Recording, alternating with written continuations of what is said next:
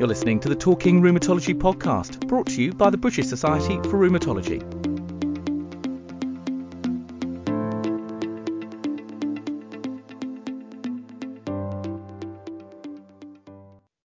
Hi, I'm Marwan Bukhari, I'm a consultant rheumatologist and I'm the editor-in-chief of Rheumatology. And welcome to this podcast. We're going to be talking today about some of the more recent and quite exciting guidelines, and that's the guidelines for pregnancy. And we'll start off really by getting everybody to introduce themselves and tell us who they are and their role and how what they did throughout the guidelines. So I'll start off with Ian. Ian? Thank you, Marwan. So my name is Ian Giles. I'm an academic rheumatologist working at University College London and University College London Hospital. And I was the chair of the guideline working group that oversaw both of these guidelines. Karen? Yeah, hello. Thank you. My name is Karen Schreiber. I'm a rheumatology specialty registrar based at the Danish Hospital for Rheumatic Diseases in Sønderborg, Denmark, but also affiliated at St. Thomas's in London. And I was both part of the first guideline, also the updated one now. Okay. Mark? Hi, I'm Mark Russell. I'm a rheumatology specialty registrar and NIHR Research Fellow at King's College London, and I led the immunomodulatory guideline. Claire? Hi, I'm Claire. I've got arthritis, and I was one of the patient representatives on the project. Welcome, everybody. We'll start off really by asking Ian, tell me a bit more. So why did we need these guidelines? So these guidelines, I think, are important because prescribing rheumatic drugs in pregnancy is an important area both for patients and clinicians that can give rise to uncertainty in the use and safety of medications.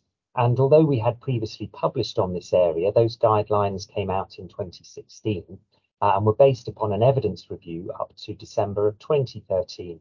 So a lot of information has appeared between now and then, really updating with the drugs that we reviewed last time, the biologic drugs, but there's an increasing number of new drugs, both biologic drugs and small molecule inhibitors, for which new information is emerging on a regular basis that has to be reviewed on a regular basis to try and update any recommendations around their use or avoidance in pregnancy. And also there's emerging information around the importance of managing rheumatic disease to keep it under control in pregnancy, because there's a clear link between active rheumatic disease and adverse pregnancy outcomes. So a lot of the recommendations we made were, we tried to be pragmatic and give reassurance about the potential usage of drugs to maintain control of rheumatic disease in pregnancy. And so those were the key areas why we felt we needed to update the guidance after a period of 7 years. Right. So I'm going to ask Karen and Mark really to tell us a bit more. I mean, tell us, what's new, what's different. So, and give us some good examples of things that people will find in the guidelines that are different. I think one big change is that there was a part one and a part two to the guidelines that cover the immunomodulatory medications and the comorbidity medications and analgesia. So this time, recognizing that, as Ian said, the number of medications has increased considerably, and so has the amount of evidence, particularly for biologics. We've separated them into two different guidelines. And we also took a different approach with how we synthesize the evidence and base the recommendations. So for the immunomodulatory guideline, we did a full systematic search of all evidence since the last search for the previous guideline, and then formulated the recommendations based upon all that evidence. We also didn't limit our search to only rheumatic diseases, but we also considered information where relevant from conditions such as inflammatory bowel disease and psoriasis. And slightly differently for the comorbidity medication guideline, we recognise that lots of those medications and those medication groups have already been sort of comprehensively reviewed elsewhere in other reviews. So we base our recommendations on the highest level of evidence available. So if there were guidelines or systematic reviews already present, we took those into account. And where there weren't guidelines, we looked at the largest available cohort studies. But the common thing for both guidelines were the key questions. Is the medication compatible with pregnancy? Should it be stopped pre or peri-conception? And also, is it compatible with both breastfeeding and or paternal exposure? Okay, Karen, what's your take on what's different? Yeah, so if you compare the current guideline with the previous ones, we have certainly grown as a working group working on the documents. And also we have increased the considered drugs that we included in the guidelines. And this is because, as Ian mentioned, there's now more evidence available on the specific drugs. And yeah, we have gathered more experience and more evidence has been published since the last guideline. And for example, looking at the working groups, we have now in the current ones included the UK Teratology Information Service, so the UK TIS team, and the head of that team was part of the working group, Ken Hudson, and he's been really, really helpful. And the drugs we have included now in the current guidelines, we have expanded. So we, for example, included dapsone, we have included colchicine. And then there are also more specific updates to drugs that we already had concluded in previous guidelines. So specific drugs updates on methotrexate use, for example, on tramadol, on NSAID use. So we hope it's a really useful document for the readers.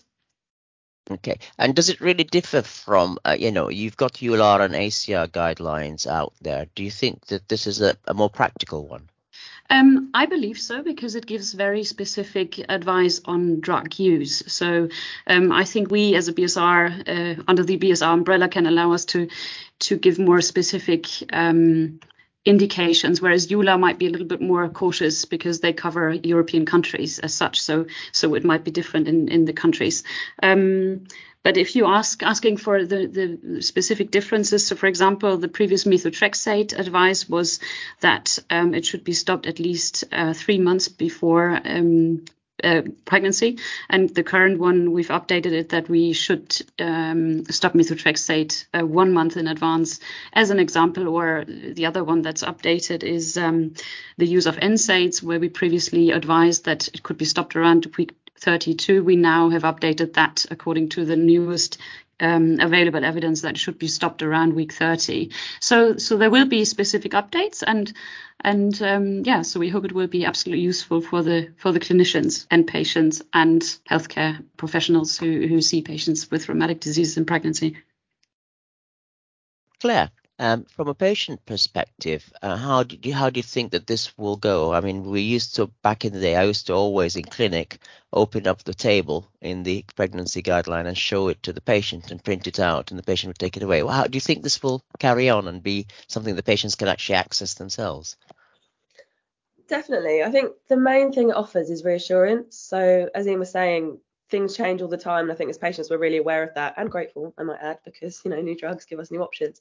So I think just information is power, and especially going into something like pregnancy, there's a lot of anxiety around it. It is a big change. I really didn't trust my body because it had let me down so much since I was a teenager. So I kind of was very worried going into the whole process, and I fell pregnant accidentally. So it was just really reassuring that my rheumatologist is Ian, which is also brilliant because he doesn't have to get the guidelines out. He is a walking set of guidelines. So he just talks to me about these things. So I think it's a way to really empower the patient, involve us in decision making as well. So we really understand the pros and cons of each medication that we might be on. For me in particular as well, it meant that we could forward plan a little bit. So although my little girl was a surprise, I was at that point where I was thinking about it already.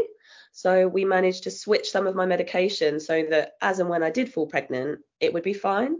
So I think, any forward planning and any reassurances that can be given to patients so that they can have as normal an experience of falling pregnant, being pregnant and giving birth as possible is brilliant. Again, I breastfed my daughter for 15 months, which I don't take for granted. I didn't know whether that would be possible, and it was really important to me that I could do that.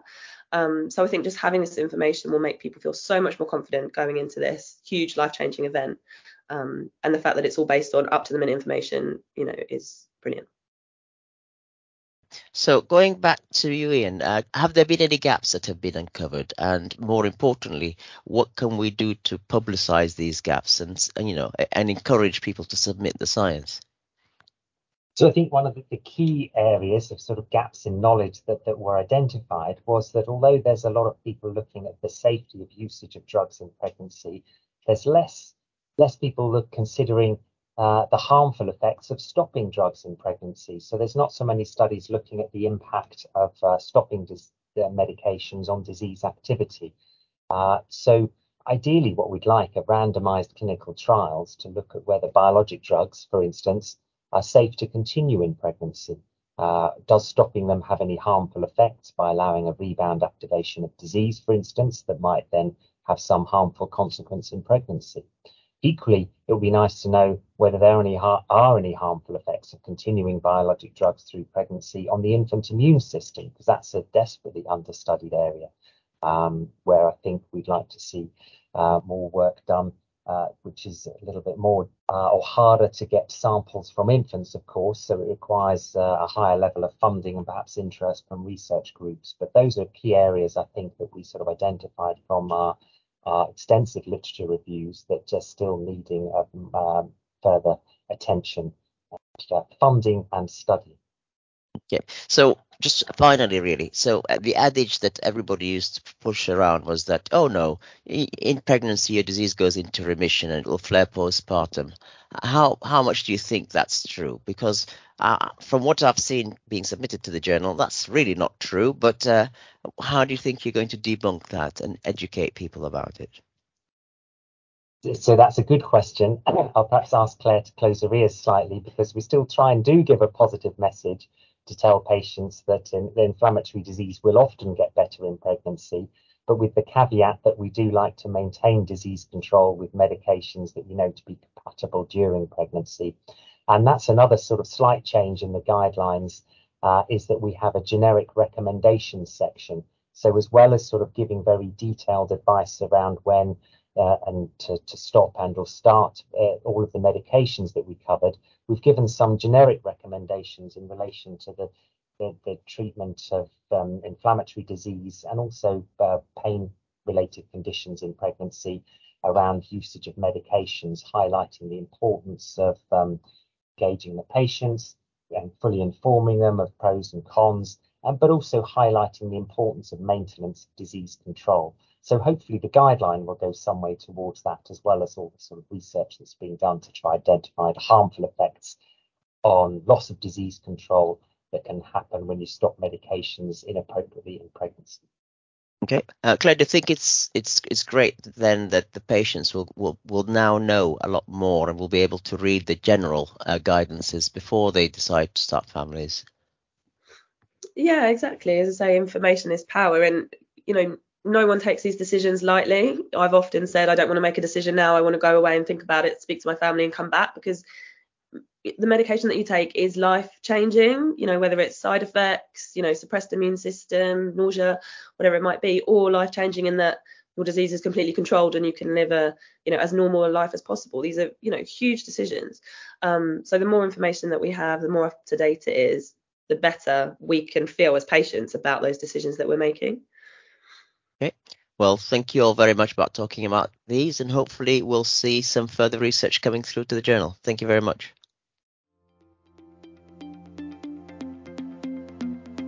Thank you for listening to Talking Rheumatology, brought to you by BSR. Please do rate, share and subscribe through your favourite podcast app.